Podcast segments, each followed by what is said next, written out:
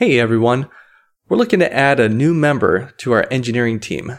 Ideally, we're looking for a senior level mechanical design engineer in the Phoenix area who has experience designing custom automated machines, equipment, and test fixtures.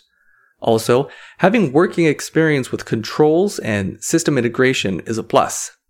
If you'd like to apply or suggest someone, please email us at info at testfixturedesign.com the Being an Engineer podcast is a repository for industry knowledge and a tool through which engineers learn about and connect with relevant companies, technologies, people, resources, and opportunities. Enjoy the show. As the quality manager at PSN, what I developed was a, a quality system that is intended to avoid unforced errors.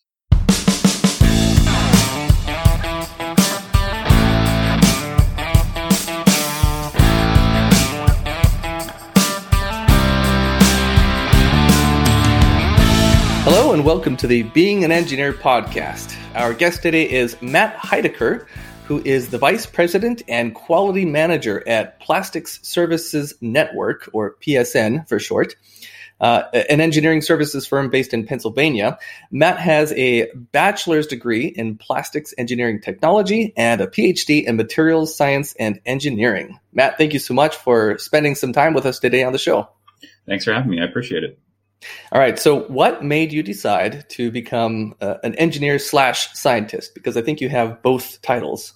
I do. It's the best and the worst of both worlds. Uh, and you can ask my wife that; she'll tell you that. So, uh, so I did my undergraduate in um, engineering technology and uh, in the realm of plastics. So, as I started to get towards the end of that program, I really understood that there was a, a, big gap, which is what happens at the molecular level. So I understood how to make things, I understood how to engineer things, but I truly didn't understand at the molecular level how stuff actually worked. So uh, in the PhD process, what I was able to do in material science is truly understand from the atomic level all the way up through the finished molded goods or, or finished product uh, and then postmortem, you know, how it fails and the full life cycle of a, of a material. So by understanding that full plethora of information from the atoms to you know end of life of a product i was capable of of truly understanding how to develop products and it was it was something that was really interesting to me that's a fascinating answer. Um, our engineering manager, Michael Hadley, I had him on the show way back towards the beginning when we started. And his answer to that same question was very similar to yours. He said, I wanted to understand how the world worked. And engineering seemed to me uh, to be the best way to to go about understanding that. Your your answer is is interesting because it takes it beyond just the mechanical universe. You you take it down to the molecular level.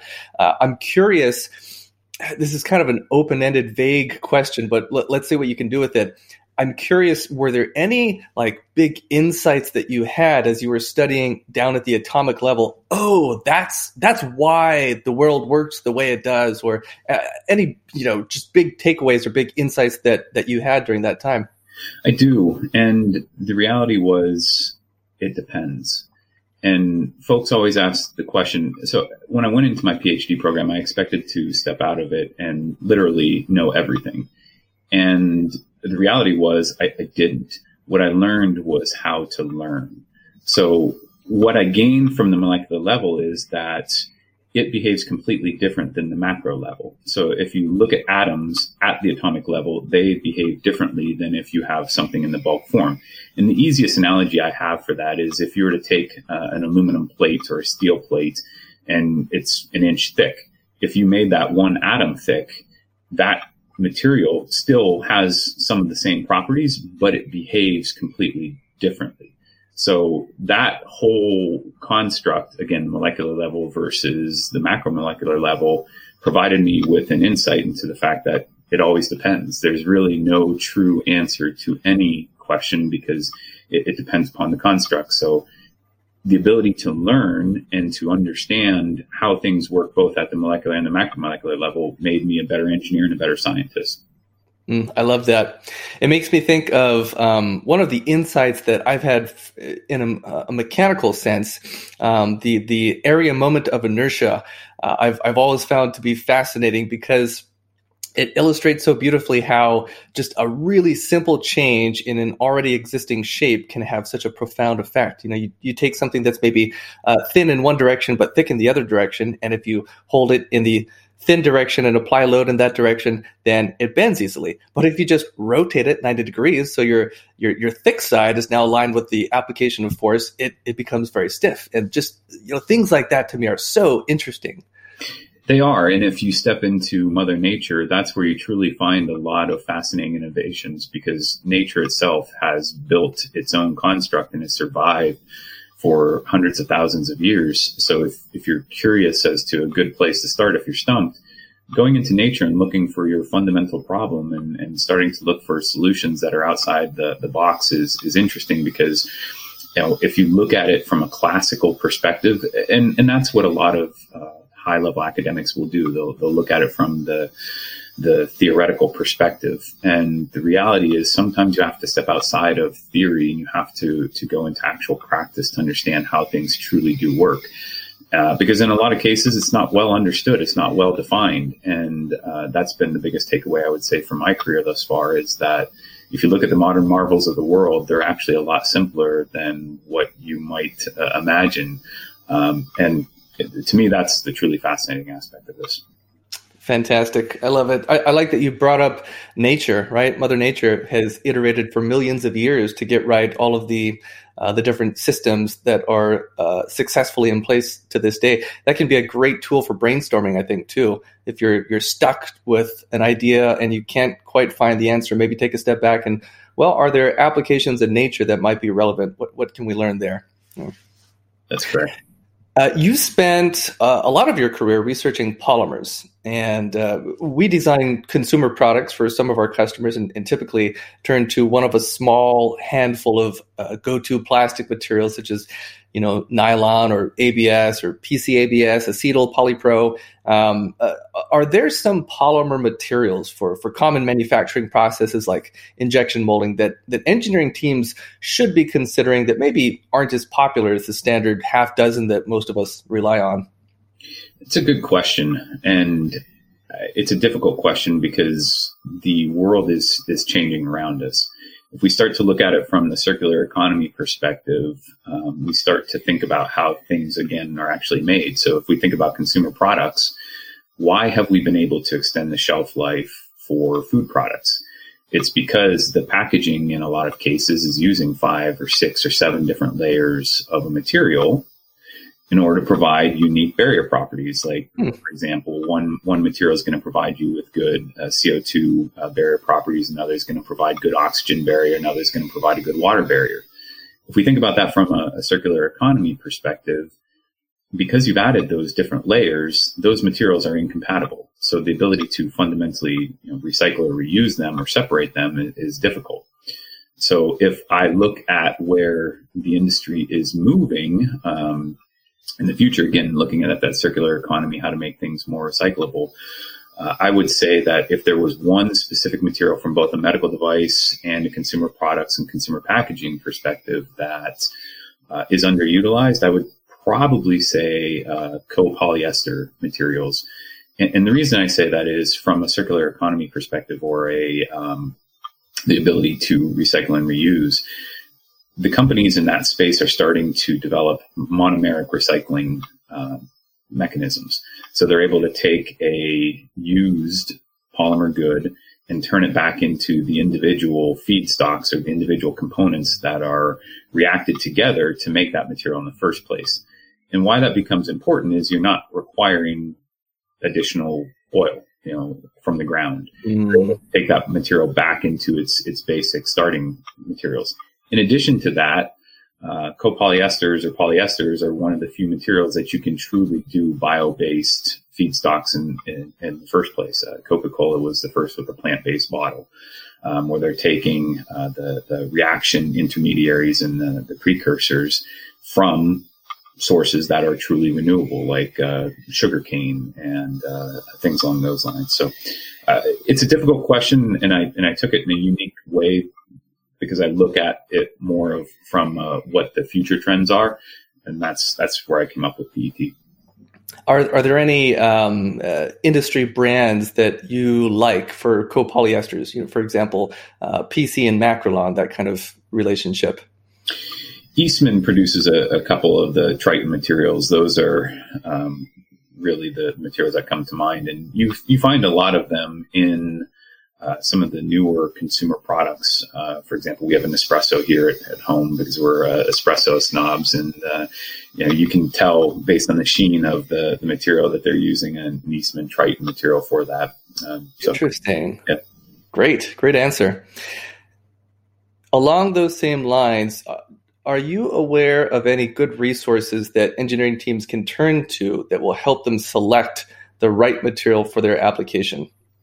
It's another good question, um, and that's that's been a question that I've gotten throughout my entire career. So when I first started at Emerson back in 2007, they were using a couple hundred different grades of plastic across their 50 plus divisions, and there was really no collated resource that said use this material for this application, this material for this application.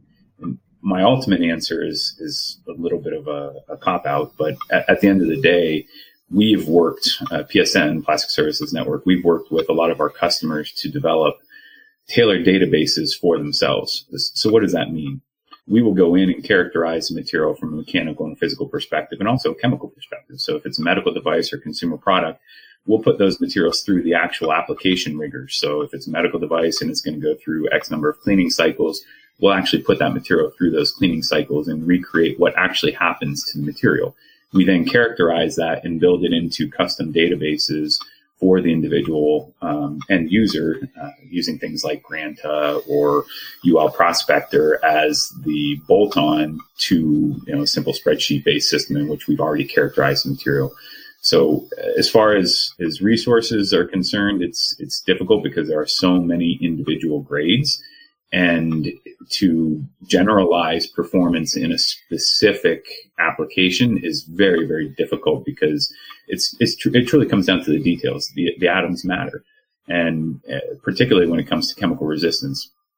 At psn we've developed uh, proprietary to us techniques for doing chemical exposure that focus on those application based situations because if you follow the standards they're really good the standards exist for a reason. It provides a refereed way to test a material. The challenge is it's not a deterministic outcome. And that's been from, from my perspective, uh, my customers always say, I want to know how it's actually going to behave. That's where we come in. That's what we've developed is a way to test a material so that when you're done with the, the life cycle test, those properties, that's what you're going to see after five years or 10 years or 20 years in the environment.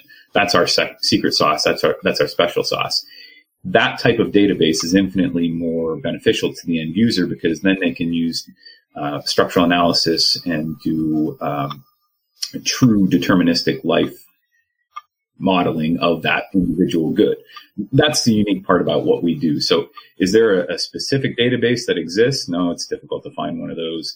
Um, there's some nice uh, polymer handbooks that have you know general chemical properties, but uh, again, not to, to go back to the the uh, constant answer of it depends, but it truly does, and that's where details really do matter. Does PSN have databases that it sells publicly, or are these you know customer and project specific? They're customer specific, and you know when we generate the data, it's for that specific customer for that Got specific it. use. And okay. um, you know from and we also actually work for a lot of the material manufacturers um, for that specific reason and uh, we generate the data. If you see those smiley, frowny face tables of, of chemical compatibility, mm-hmm. uh, we try to avoid generating those types of tables, but a lot of our customers end up wanting those because it's simple for everybody to understand. But again, we've seen it as simple as changing a concentration of a solution by two or three percent. You can go from surviving 20 years of life to surviving, you know, a day of life. That's that's how critical uh, some of the details that go into the experimental design truly are. Yeah. Um, I'll throw one a resource out there. It's a very you know high level place to start, and it's really just some of the material properties. It doesn't have any of the deterministic factors like you were mentioning. But I found valuable is this website makeitfrom.com. You ever heard of that website? I've not actually. Yeah, it's it's kind of like MatWeb. I think most people are aware of MatWeb, but uh, a lot cleaner and easier to read and makes it easy to do comparisons between one material and another. Again, just l- really looking at mechanical, thermal properties, things like that. Sure. Um, one of the areas that you worked um, while at Emerson was was material conversions, uh, and in your description, one of the things you said was metals to plastics. I was hoping you could tell us a little bit more about that. W- were you trying to develop plastics with mature properties that you traditionally find in metals? A little bit of both. So, in, in that regard, the goal was metals tend to be heavy and, and bulky. So, if you're thinking about uh, compressor systems uh, that are variable speed and, and, run at very high velocities, the moment of inertia becomes challenging. So, the ability to uh, lightweight those components to reduce the wear and tear on things becomes advantageous. Um, secondarily, uh, if you can reduce weight, you can reduce shipping costs. Um, if you can change the, the manufacturing equation, you might improve reliability as well. And because non-metallic materials in general have uh, they're you have different methods of processing them. So you can blow mold, you can injection mold, you can extrusion blow mold, you can injection blow mold, um, you can thermoform. You can generate structures that are different from a physical form than you can out of metal. So in, in certain cases, you can actually create a, a component that solves two or three problems uh, and reduces the overall number of, of components within a system, which also provides a, a benefit to a, a customer, if you will. Sure. Have any of those materials made their way into commercialization that we could use today? Yeah, so from I, you know, as far as materials were concerned that uh, we used or I, I, developed or worked with companies to put onto the market, uh, there is one specific one that uh, I was able to get a patent on an application for, uh, and it was using 100% post-consumer recycled nylon for internal compressor applications. And uh, it was in the depths of the recession back in 2009. And, and one of my early mentors, Mark Scancarello, I, he was my boss at the time. He's one of the most, he's one of the best people I've ever met. Uh, I went to him and I said, Hey, look, I think I've got a way for us to both save money and help the environment. And with the cost of oil being north of 100 bucks a barrel at the time, he said, well, what is it? I said, well, you're going to take carpet and you're going to turn it into uh, plastics, uh, reused plastic, and you're going to put it inside the compressor. And he's like, okay. and he said, go do it. So I, I flew down to Johnsonville, South Carolina, and I met, met with uh, Wellman Engineered Resins. And um, in this particular case, this was a new uh, trade name for them. was called the Ecolon, and it truly was taking everything that came out of the carpet and recycling it. So, you know, you had some polypropylene in there, you had some nylon, you had some calcium carbonate and talc that were left over from the polypropylene backing from the carpet. But what they did was take the uh, mess, if you will, out of the equation. And they created a 100% post-consumer recycled material. I mean, I, when you walk into the facility, uh, it stunk like nothing else. I mean, you would want to walk in there without the ability to smell.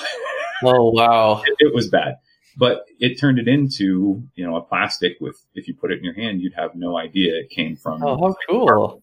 And from that, you know, we were able to save hundreds of thousands of dollars a year uh, from you know just keeping things out of the landfill and returning wow. things that were used by a consumer into an actual industrial component.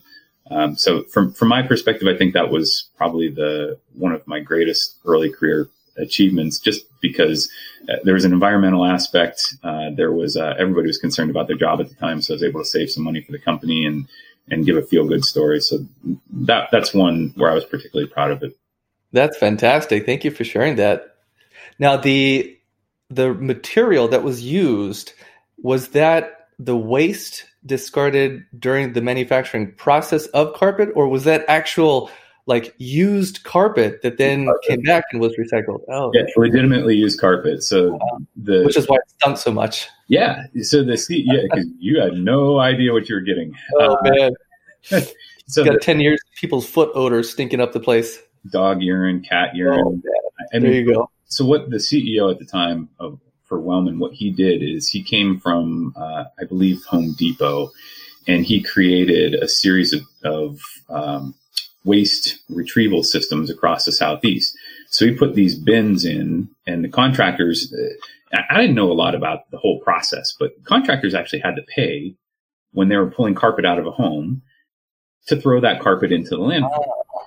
So he charged them less to throw it into his. Oh wow!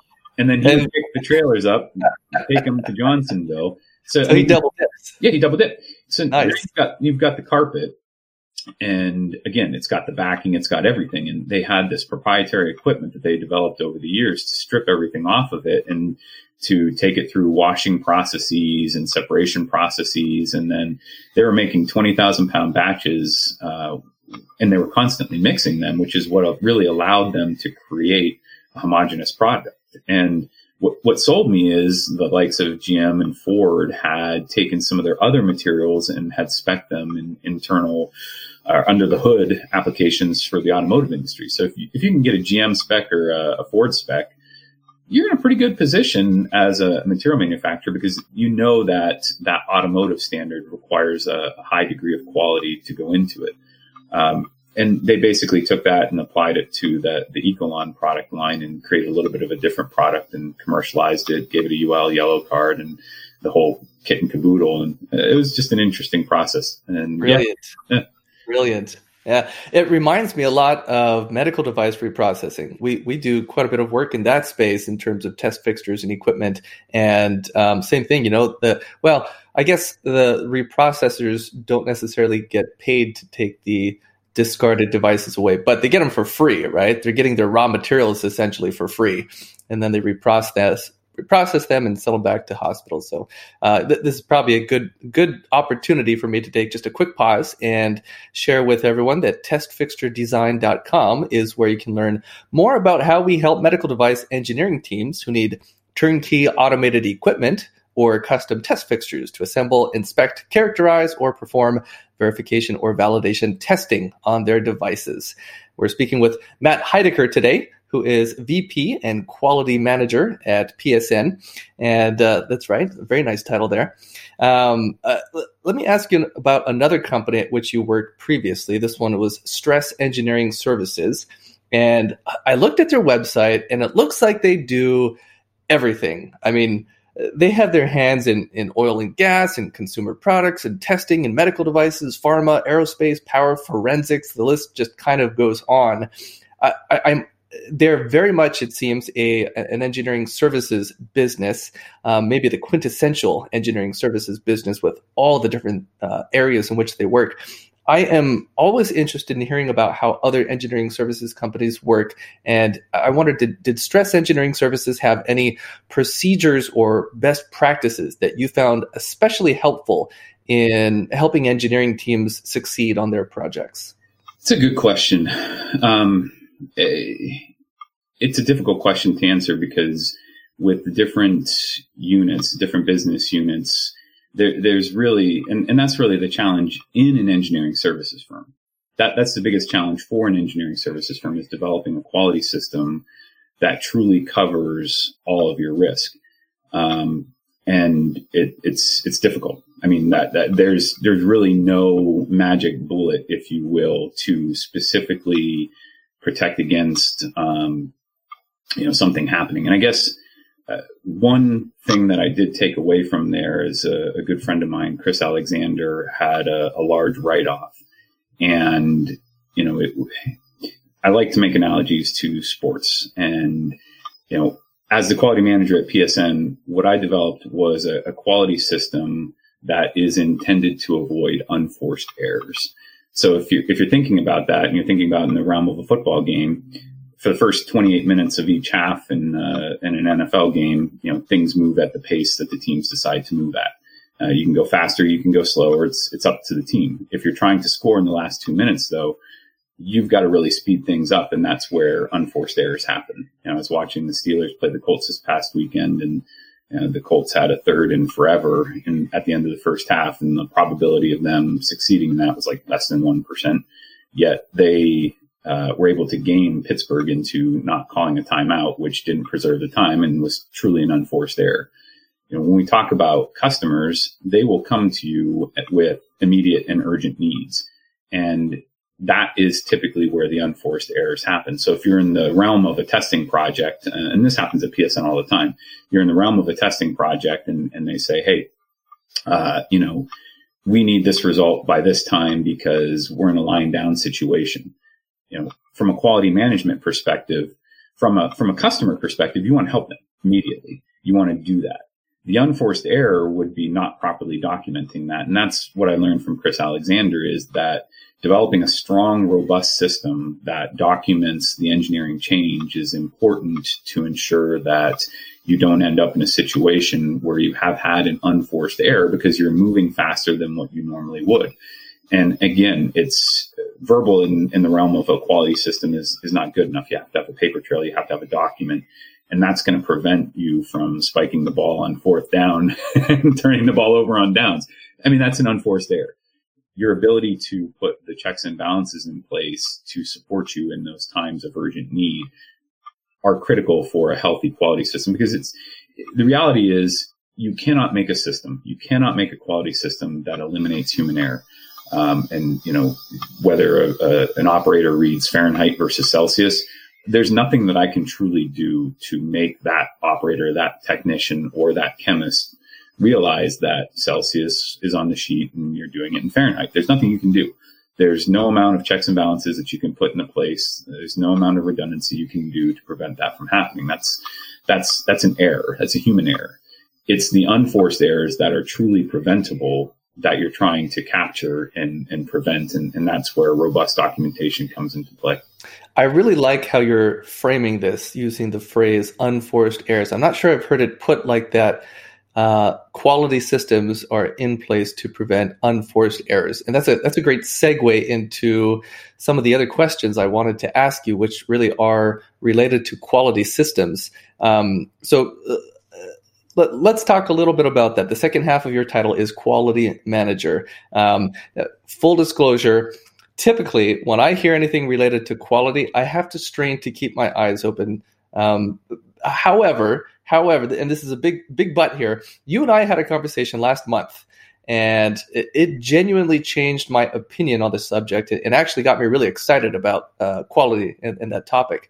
And that was one of the reasons I, I, wanted to ask you to join me on the podcast because I, I think a lot of others will find um, your take on quality systems both refreshing and and uh, delightfully practical. So, uh, with that said, implementing a quality system can be uh, a daunting task, and I imagine many companies don't formally do so because the the perceived level of investment and effort required to do so is just too big of a deterrent.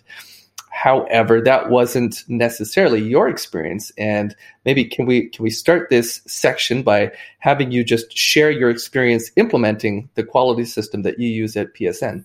Sure, I can, and you know, at a high level, when Mike, our owner, and I talked about it, he had some strong feelings about it and they were warranted. You know, from our business, PSN's core business is responsiveness and it's the customer feel. So any customer can pick up the phone and call a technical person at any point in time and get help. Why is that important? You don't have to make your way through four levels of sales to get to the right person. When you're doing a project, you get to speak to technical people. You get to ask technical questions. You're not playing the game of telephone. So understanding that these things work exceptionally well for our business, we had to preserve them. So from, from that perspective, know, how do you start and create a quality system that creates, that doesn't create additional work for the employees? Uh, that was the difficult part. And, you know, as I sat back and I read through the quality standards and truly started to dive into what quality means for an organization, it, it's not intended, there is no prescribed pathway you know you you you're creating something that works for your organization something that provides a background for your organization to make its way through the decision tree. You know you can spend an infinite amount of time creating a quality system and have just as many errors or just as many non-conformances as a as a company that spends you know a day putting together a quality system. It's about truly understanding what your organization wants to deliver and how they want to deliver it. So it's the culture of the organization it's providing the construct so that each and every time you do a project, and again, for our organization, it's a little bit different because we have three business units. We've got a processing lab, uh, we've got our engineering services business, and we've got our ISO IEC 17025 accredited testing facility. In that realm, the goals for each of those are diametrically opposed. You know, how do you maintain the same quality system for those three things? Uh, and it's it's through understanding truly what the word quality means and what the voice of customer is and what the customers want. Um, I'll segue slightly into the realm of testing. For me, the biggest piece of understanding quality in that is uh, when I started my career at Emerson, I looked at testing uh, through a different lens. I just left graduate school and I knew testing equipment. What I didn't know about testing equipment is there's a whole lot of stuff that can go wrong in the process from the operator to the procedure to the device to the calibration of the device if, you, if it's even calibrated. I had always assumed incorrectly, I might add, that you, you put a sample in, you push a button or buttons, and you get a perfect result on the backside. The reality is that it's the furthest thing from the truth. So I looked at a lot of the traditional testing institutions in which I would send samples to, and I looked at them as gospel. And I started to, to peel back the layers of the onion and I understood that there's a lot that goes into a quality system for a test lab. And I'd always held up A2LA slash ISO IEC 1725 as like the gold standard. What I learned is that those just say you have a quality system. It, it, it doesn't mean that you have a good quality system. It doesn't mean that your equipment actually puts out good data. It just means that you have a quality system. So from my perspective, being the anally retentive person that I am and being hyper competitive, I wanted to have the best test lab. So what we did in our quality system is we built it around the calibration and the procedures. So every four years as a laboratory, you're required to go through something called proficiency testing, which is this blind testing. They send you a sample, you test it, you send the results to an independent third party, and they score you we do that in a lot of cases on a monthly basis to ensure that there's no drift in the calibration, there's no drift in the method and the operator, and that everything fits well. It was by doing that that we learned that there's a lot of room for errors, again, the unforced errors to pop up.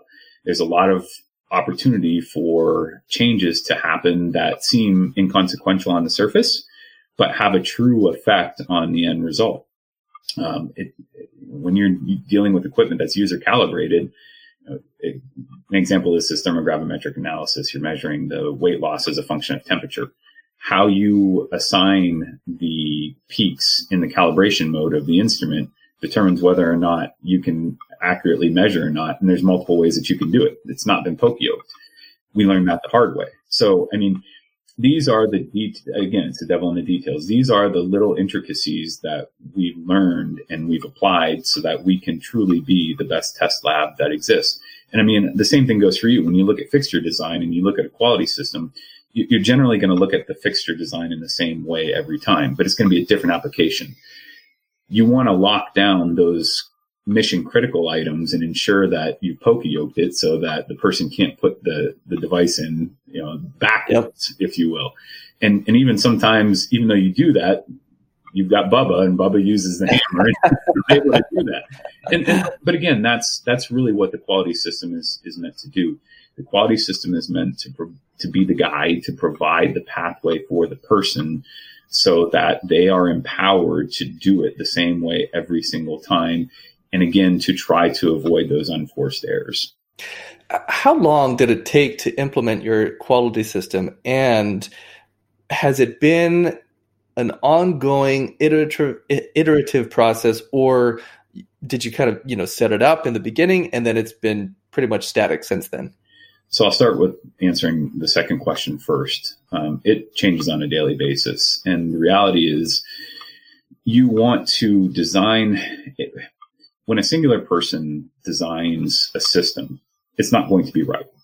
Uh, what I designed was not perfect. So your goal is to implement things that fundamentally make sense. And what I tell all of our employees all the time is if it's not right, if it's affecting your job in any way, shape, or form, suggest the functional change to make it right because that's a truly functioning system.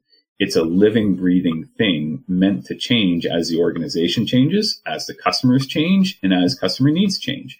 So it's it's common for us to develop a new form or procedure in, in the middle of our daily work because it's needed. You know, you learn how things change with the customer bases and what what the market is asking for, so you address that in real time. So that's that's the part of it. That's the second question. The first question is how long did it take to implement?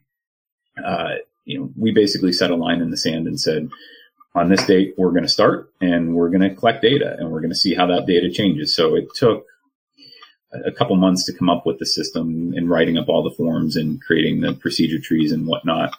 Um, but as soon as you go live with a, a, system and, and you start to get data as feedback, you know, feedback is always a gift. So anytime you get feedback from a system and you're able to implement it into the system, you're able to enhance and improve it. So, you know, do we have a, a set time frame where we say, you know, we're going to review every single procedure? Yes, once a year do we truly look at them as we go forward on a on a daily or weekly basis and evaluate whether something could be more effective? We do. Is that required? No, uh, but that's that's really philosophy that you have to look at with respect to the quality system. You can do what the standard says and follow it to a T, which isn't going to be a functioning system, or you can adopt uh, a process that enacts appropriate measures to again prevent those unforced errors and to adapt with the changes in the market. Um, and that allows us to be more responsive uh, rather than having, if you have a quality system that costs you time, you're in a bad situation. You want it to save you time because you're doing the same core activities the same way each and every time. How given that you are constantly updating your quality system how do you keep people your team members trained on it? It seems like that would take a long time to constantly retrain people when you know new forms or new procedures come online. It's a good question uh, and it's it's a simplistic answer it doesn't take a lot of training because I'm not the one that are is asking for the change. It's the actual employees who are empowered to actually change it. Yeah. So if they are reaching a roadblock or there's something that's affecting them, that's where the changes are coming from because they're they're tuning into what they're doing to make it more efficient for them. Okay, I'm going to take a very slight deviation from quality, and then we're going to come right back to it. I'd, I'd love to hear about how you go about getting things done. I think it's really impressive that you were able to implement this quality system. Of course, you had feedback along the way and you gather data and, and it changes. But uh, if I understand correctly, initially it was really just you that, that put this all together, the first pass anyway, in a relatively short amount of time. And I don't think that's something a lot of people can do which which tells me that you probably have a system for ensuring your stuff gets done. What, what did that look like for you when you were working on on the quality system implementation, or just you know, kind of in general? Beer and a beach. I, mean, I, that's one thing that you, you, get with me is, is brutal honesty. So, you know, I, I told the the team, you know, holidays are good time frames to actually work in an engineering service firm and a testing firm like ours. Uh, this year has been a little bit different with COVID and the needs continue and, and there's not really been a down period throughout the entire year. But typically our customers take hiatuses around the, the 4th of July holiday, around Thanksgiving and around Christmas. So you can actually, and, and that's what I actually call, you know, like Christmas and New Year's week is, is quality week.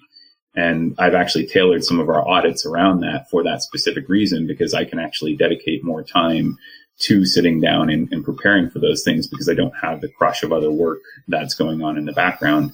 Uh, so in this particular case, you know, our, our owner, uh, Mike Alabrand and I, we sat down and he was really instrumental in the process because I used him as a sounding board. So while I generated a lot of the documents, he was brutal in his honesty as to whether or not they were functional and his goal was, and again, this is our goal as an organization with everything that we do is you know, let's try it. Let's see what works. Let's see what doesn't work. And then we'll address it and topically change it. So, you know, in this particular case, I took the Fourth of July holiday uh, as the the time frame to really sit down and and not be bothered. So, I took my computer out on the beach in Charleston, South Carolina. And I took a case of beer out every day, and I worked to the point where the words started to get a little bit long, and uh, you know, rinsed and repeated. I love that. That's that. That is a brutally honest answer, uh, but also very insightful, right? I mean, beer and a beach. Okay, on on the surface, that seems pretty simple, but if you dig a little bit deeper, I, I think what you're saying is find some quiet time without distraction and be comfortable while you're doing it. Create an environment that's comfortable for you to work in. Yeah, that's exactly right. And the little island where we go, there there was no cell service, so it's not like I could have created a hotspot to connect my computer. There you go. Yeah. And you know, you're in you're in nature, so you know you have the ability to relax yourself, to calm yourself, and to, to truly think clearly. And you know, I, I try to give you a, a good beer quote, but half of them are made up anyways. But you know that that also helps you as well. And again, it's a bell curve in the amount of help it provides you. There's a point of diminishing returns, but sure. but but the, but the, reality is when you couple all those things together, um, you're you're able to think about how to thoughtfully put something together because the key word is thoughtful. Just throwing something on the on a piece of paper for the sake of throwing something on a piece of paper isn't really functional you truly have to think about how others are going to view it and, and be a little bit selfless in understanding that this is for everyone. The, the whole point is to make everybody's work a little bit less helter skelter. Okay. Uh, jumping back into the quality conversation. Now, PSN is both 9001 compliant and certified, if I understand correctly. Is that right? Yep, we're ISO 9001 2015 certified. That's correct. Okay. What does that mean in practical terms? I mean, why why might an engineering company want or need to be 9001 compliant? It means that you have a series of procedures and processes in place that cover what's addressed in the standard from things like purchasing to supplier audits to internal auditing. And uh, it ensures that you have appropriate processes in place to conduct the work that you're doing it's a little bit difficult to have an ISO 9001 quality management system for an engineering services firm. That's where a little bit of creativity comes into play because, as you're aware, uh, with the fixture development and whatnot, we and you have no idea what's coming through the door on any given day. Uh, that's the challenge. So you have to have a quality system that addresses that entirety of it. So if you go to the core basic principle of our quality management system, it says a customer picks up the phone and calls us, sends an email, you know, gets a hold of us in some way, shape, or form. Text message is is a valid way in the realm of you know millennials and all that fun jazz. Uh, and we do get text message requests, um, but they start with a problem. And our quality management says you get a, a customer inquiry you start by sitting down and, and as an organization, we determine can we help that need or can we can we address that need? Then, if we can, uh, or it's an opportunity that we want to partake in, you start the process of developing a proposal. Uh, then you go through the proposal review. You deliver the proposal to the customer. The customer reviews it. They issue a purchase order. Uh, from there, the purchase order and the terms are reviewed and then you develop a test plan or a, a, work scope and that's delivered to the engineering team or the test lab or whatever you're doing. And then you know your work product is generated it's reviewed uh, your test report or your reports or whatever deliverable you have is is formally developed and then reviewed and then delivered to the customer and then you go through feedback that process is the core foundation of what ISO 9001 says. It, it, allows you from start to finish to say, and it, and again, it provides customer feedback. We survey 20% of the companies that we do business with uh, to get their feedback so that we can actually in, incorporate it. Um, that's the whole process with ISO 9001. Do you have a system in place that covers those things? Because along the way, if you have to purchase, say, for example, we're going to mold some functional prototypes for a medical device company that's going to then take them and send them to you to develop a fixture design. You know, we need to purchase things on the outside. So we'll have a, a procedure in place for purchasing to make sure that we satisfy the requirements of the standard and that there's a check and a balance in place. That's truly what ISO 9001 says. There's a check and a balance for everything that you do. Hmm. Does a quality system, uh, especially uh, a, a 9001 compliant quality system, allow for more streamlined development when you know maybe uh, not all of, of, of the formal checks and balances are, are required. Maybe it's a, a, really small project and there just isn't time in the budget to, to, to have all these, you know, checks and balances. Can you still do that and, and uh, be ISO 9001 certified? I think you can. And the reason I say that is uh, twofold. One, by having formal processes and procedures in place, you know, if you're writing a proposal, for example, going and finding the right template from the litany of things that existed previously, it, it, it's a time suck. So in this regard, you go to the standard format each and every time, which is pre-populated with the information that typically takes you, if, if it's a short burn or a quick one, you have something that's pre-populated. You have to fill out the appropriate uh, tabs or, or spaces with the information to make the proposal tailored to the customer rather than starting from ground zero each and every time. Again, you control the process. You can write, uh, so this is the second part of the answer. You can actually write into your system any number of caveats to it. A good example of this is we have different project number series and we have, uh, again, we have our ISO IEC 17025 test lab and sometimes customers will call up and say, Hey, I want one, one test. That test is, you know, 250, 300, 500, $1,000, whatever. So going through that full on process is, is difficult to remain cost competitive. So, so what do you do? You can, we wrote into our system that those test lab projects go to a specific numbered series that has a different set of requirements for them. So instead of having to develop a test plan every time, if you write the proposal the right way, the proposal is the test plan. Therefore, you don't have to create another piece of paper that takes you time to create to do the same thing that you could have done if you just did the proposal right in the first place. So by again using thoughtful sequential flow and figuring out how I can augment my daily work instead of the worst thing you want to do is create a piece of paper for the sake of creating a paper, piece of paper. And that's actually one of the things that I push back against uh, the audit bodies on, and even our customers when they audit us, is they want to see a procedure for everything. Um, a good example of this, we use, we have a Monday morning meeting every two weeks as an organization where everybody gets together for 30 to 60 minutes. And we talk through what we're doing as an organization, any trap points, any, any equipment issues, uh, and we do some educational items in there as well, some mentoring items. And uh, our audit body asked us to create an attendance sheet if we were going to use that as part of our training seminar. And I said, why? So I'm going to forget to fill it out. And because I forget to fill it out and I didn't document it, then that technically becomes a nonconformance. So why would I create a procedure for something I know that I'm not going to be successful in tracking every single time? That's creating a system that actually works versus doing everything to create paper to, to cover yourself. You know, it, it, it's non-functional. You know, that's, that's a great example. Yeah. I, I think that the takeaway that I'm getting from this is that this system is designed by you and you are allowed to put anything you want into it within of course some you know regulated guidelines but you can put anything you want into it to make it functional for you. That's exactly right. I mean it's got to fit for your organization. It's got to fit with the context of the organization. A good example of that is is purchasing.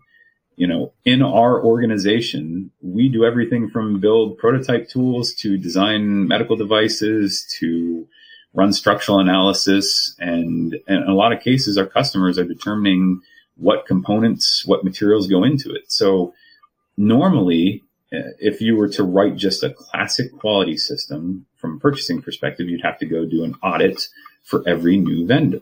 Okay. So why would I do an audit if the customer is asking me to purchase that material in the first place? Doesn't make sense, does it?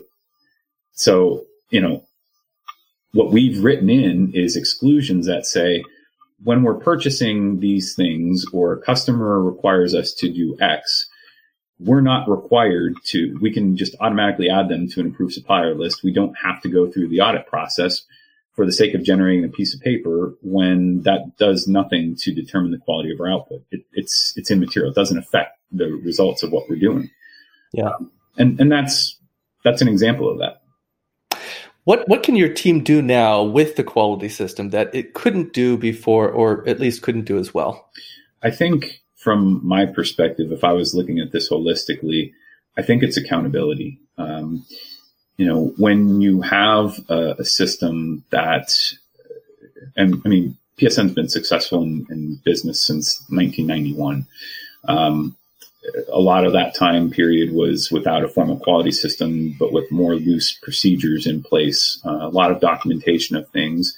Uh, but now, when we have an issue, and again, no organization will ever have zero nonconformances if the organization's truly functioning.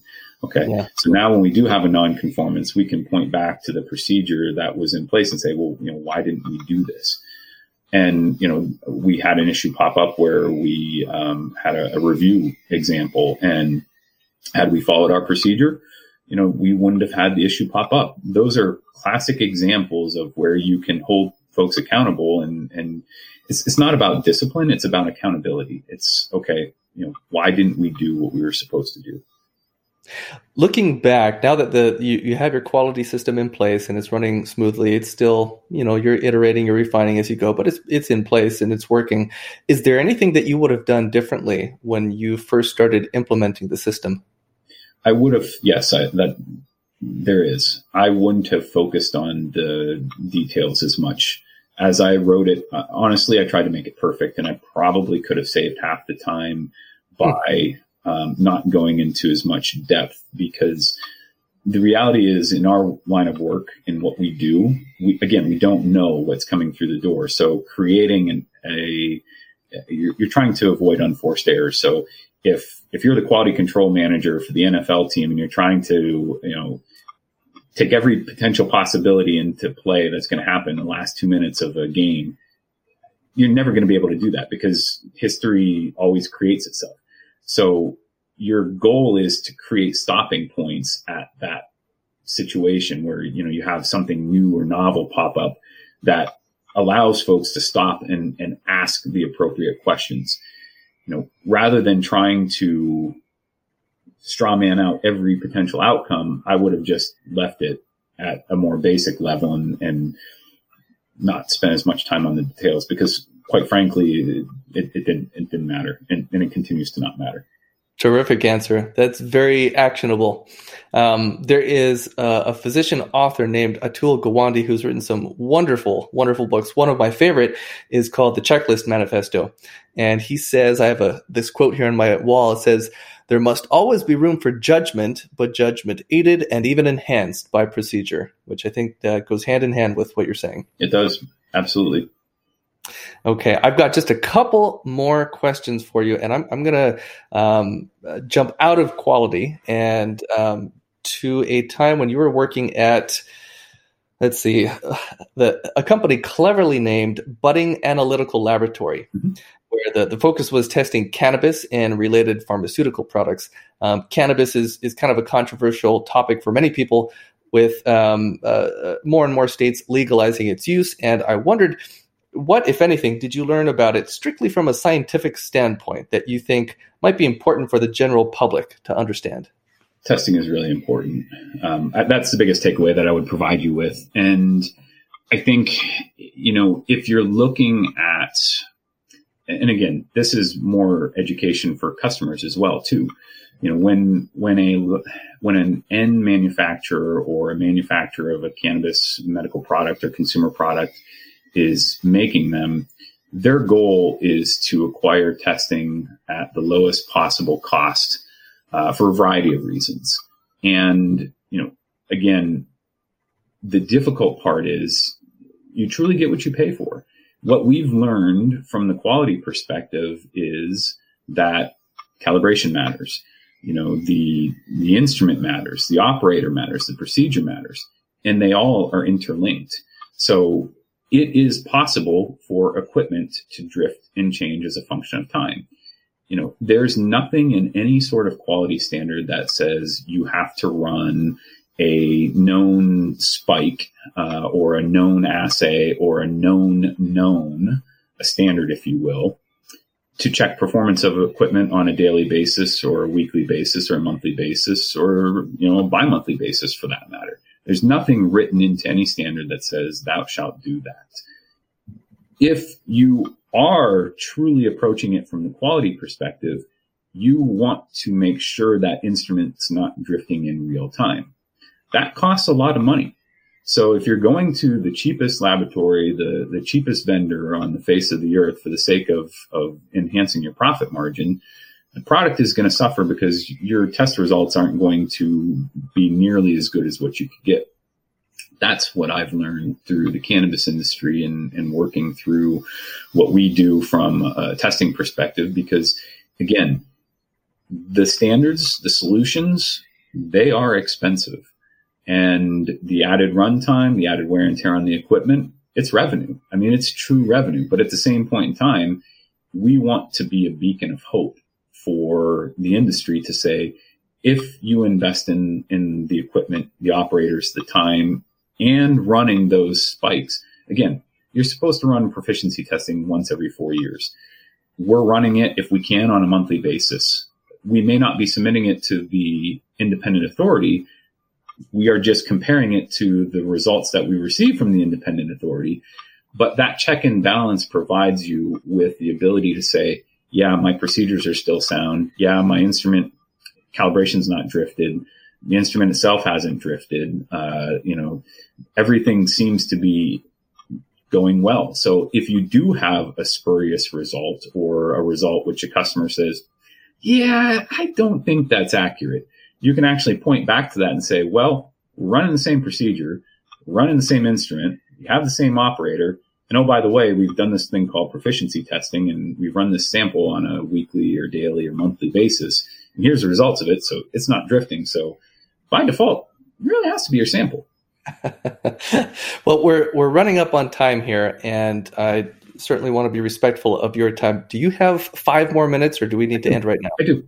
Okay. All right. Great. Um, this, I I find this next question just personally very interesting. And since you worked in a kind of a pharmaceutical lab, I'm curious if you had any, any experience with it. So another compound that's getting lots of press lately is psilocybin, which is the, um, uh, the, the, the chemical in magic mushrooms that makes them makes them hallucinogenic.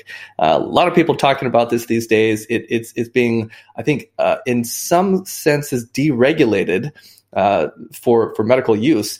Did, did you ever do any testing or have any experience with psilocybin? I don't specifically, um, and I'm curious where you're going to go with it.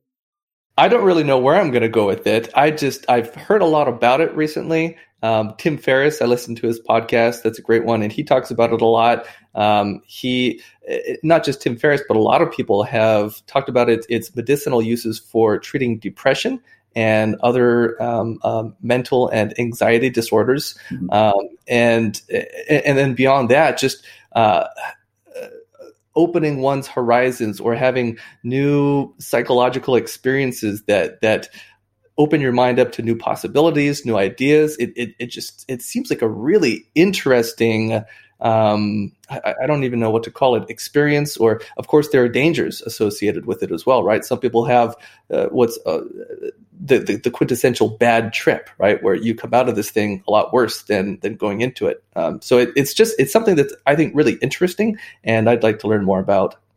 Sure, and you know I don't honestly have much experience in that realm specifically, but what I do want to kind of take a, a tangent on that too is as you look at chemistry and as you look at medical devices, for example, uh, there's the European Medical Device Regulation, EU MDR, that's come into play for medical devices and the substances that go into them.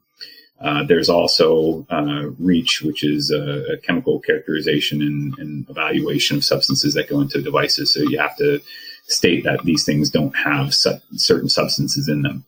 Uh, taking that over to hemp and cannabis, there are several state crime laboratories that have equipment that's more than five years old that's not able to delineate between cannabis and hemp. So, uh, you know, what you are finding is that and some of the some of the equipment itself when I was in grad school from 2002 to 2007 it didn't exist so you are uh, and, and, bringing this home to the medical device realm to uh, medicinal cannabis and things along those lines a lot of the equipment used to test these things didn't exist 10 15 years ago so you're now developing this high-end analytical equipment that didn't exist people weren't educated formally in university in how to operate it. And a lot of venture capital laboratories are just going out and buying it and expecting, you know, a random person, technician level person to be able to run it. What we find is that the science behind it, again, going back to the molecular level, you know, we, we have a piece of equipment called the triple quad. And what it does is it separates the individual parent and daughter ions so that you can truly separate them. So in the realm of medical devices, the, the phrase extractables and leachables drives everybody crazy. Why does it drive everybody crazy? Because you're, you're taking a device and you're putting it in a solution and you're, you're seeing what comes off of it. There's about 9,000 different ways you can contaminate that test. And, and a lot of our customers grouse about, and rightly so, where did that contamination come from? Same thing with cannabis, same thing with hemp. Where did that contamination come from? Was that something that was actually introduced to the laboratory? Was that something that was introduced in the shipping process? In a lot of cases, it's both or all the above. And, you know, that's where, again, I, I, like to call it the Ron Burgundy approach to chemistry, where you, know, you read what comes off the teleprompter. You know, that's that's where we at PSN have started to truly separate ourselves as as students of chemistry to truly understand what the customer problem is and develop those unique solutions. And if we think about the topic that you broached here at the beginning of this, uh, you know, start with cannabis, we'll go with hemp, any medical device or any medical product or any pharmaceutical for that matter. You're now working with equipment that's been designed but the methods haven't always been validated for it. So you, know, you get this new substance. How do I characterize it? Well, you've got to develop a validated method internally. And, you know, a, a lot of customers just expect for that to be done. They don't necessarily appreciate that it could take weeks and even months to get a calibration curve to measure something. And again, you're being asked to measure things that are on the part per billion level or the part per trillion level and guarantee that they're not there. You know, if we can detect, and, and we can, if we can detect the perfume a person was wearing when they built the medical device. Wow. That's the level of detail that goes into testing of these substances and characterization of medical devices. That's why that level of detail truly matters.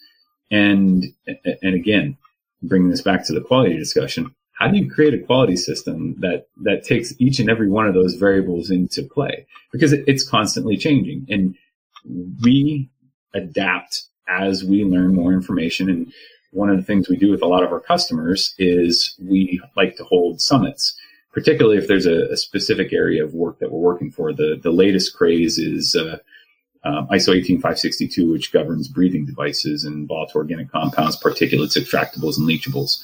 So we have done a bunch of research internally to understand the mechanics of how the test actually works itself and how the actual sample collection methods work themselves. And we've done some fantastic science studies that you're not required to do, but we did them in the spirit of becoming a, a better service provider for our customer and that's that's where the quality systems generally fall short is there's nothing that requires you to do that. You have to follow the standard. It's it's the organizational construct that drives how effective a quality system is because your organization like our organization is focused on delivering the best that we can possibly deliver for a customer. Just having a piece of paper that you put your name on and says yep i followed all my pr- process steps it, it's really not worth a lot it's truly adapting it to the construct of what you're doing to ensure that you are delivering the highest fidelity results or the best possible fixture or you've captured every potential way uh, from a poka yoke perspective that this thing could be you know, put into a fixture. Uh, you know, that's, that's the true value to the customer. again, it's not what's required by the standard, but when you adapt your organization to ensure that you're delivering that quality, we want to be the best that there is. There's nothing short of that. That's that's our ethos. Excellent. Excellent. Well, Matt, this has been just a, a, a wonderful, delightful conversation. Thank you again so much for for sharing your time with us. Um, how how can people get a hold of you? Sure, uh, you can reach out to me directly through LinkedIn. Uh, you can find me Matt Heidecker at at PSN Labs. Uh, you can go to www.psnlabs.com. Uh, there's a contact us button, and uh, you know feel free to email me at matthew.heidecker at psnlab, psnlabs.com. Excellent. Matt, thank you again so much. Thanks for having me. I appreciate it. I'm Aaron Moncur, founder of Pipeline Design and Engineering. If you liked what you heard today, please leave us a positive review. It really helps other people find the show. To learn how your engineering team can leverage our team's expertise in developing turnkey custom test fixtures, automated equipment, and product design, visit us at testfixturedesign.com. Thanks for listening.